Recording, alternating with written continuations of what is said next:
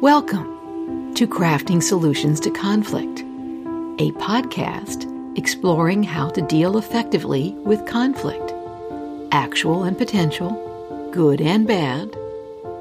Engaging guests discuss a range of insights, and I cover tips and topics based on my 35 year fascination with conflict and my experience helping people with it.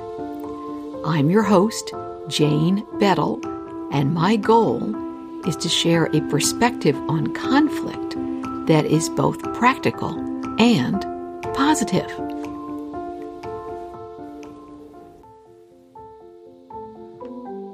Understanding positions and interests.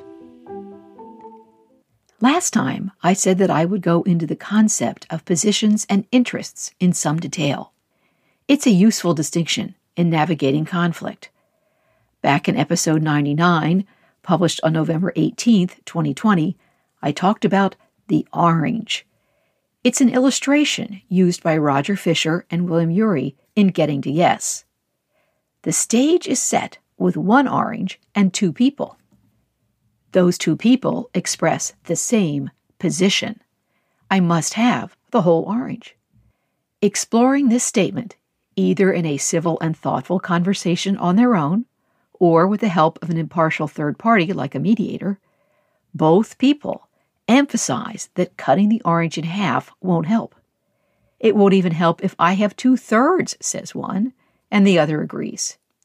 Nope, I need the whole orange too. But their positions are different from their interests, and the interests they hold are not incompatible. One needs a whole orange's juice and the other a whole orange's zest.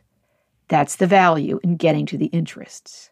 It is impossible to satisfy both positions and completely possible to satisfy both interests.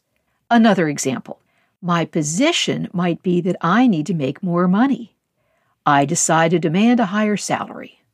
Maybe my interest is in providing a good life for my family and myself. Perhaps instead of a higher salary, I could spend less on the same level of health care benefits. Or instead of paying tuition for the course I am taking at night to learn new skills, that tuition could be paid by my employer. If my employer contributed more to my retirement savings, I might be able to cut back on what I am setting aside and redirect those funds to other uses.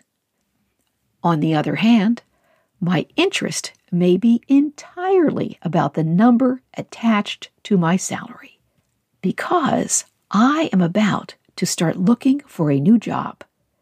And I want the starting point of salary negotiations to be as high as possible. In family business succession planning, the challenge of positions and interests can be quite consequential and poignant, too. Perhaps the founder of the business has made that business the center of his life for decades. It has required long hours, a laser focus, sacrifice, hard work, luck, risk taking, and skill. And it has all paid off.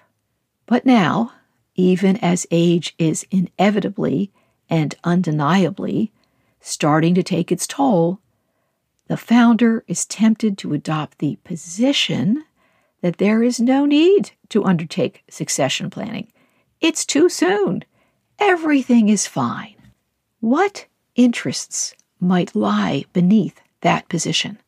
An interest in feeling relevant, an interest in retaining the type of status achieved and treasured by being the head of a thriving firm, an interest in avoiding facing one's own mortality, an interest in having a reason to get out of bed in the morning, even sometimes an interest in not risking damage to a long marriage that has done quite well without having the founder at home all day, or something else altogether.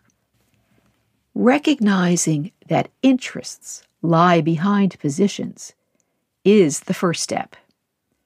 Assuming we know the interests isn't a good next step.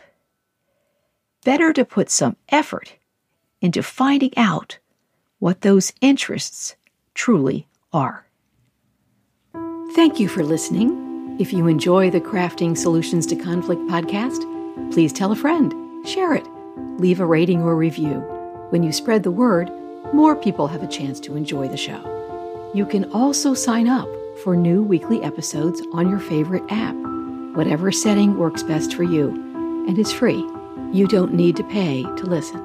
You can also find the show at craftingsolutionstoconflict.com. Comments or ideas? Let me know. Until next time, I'm Jane Bettle.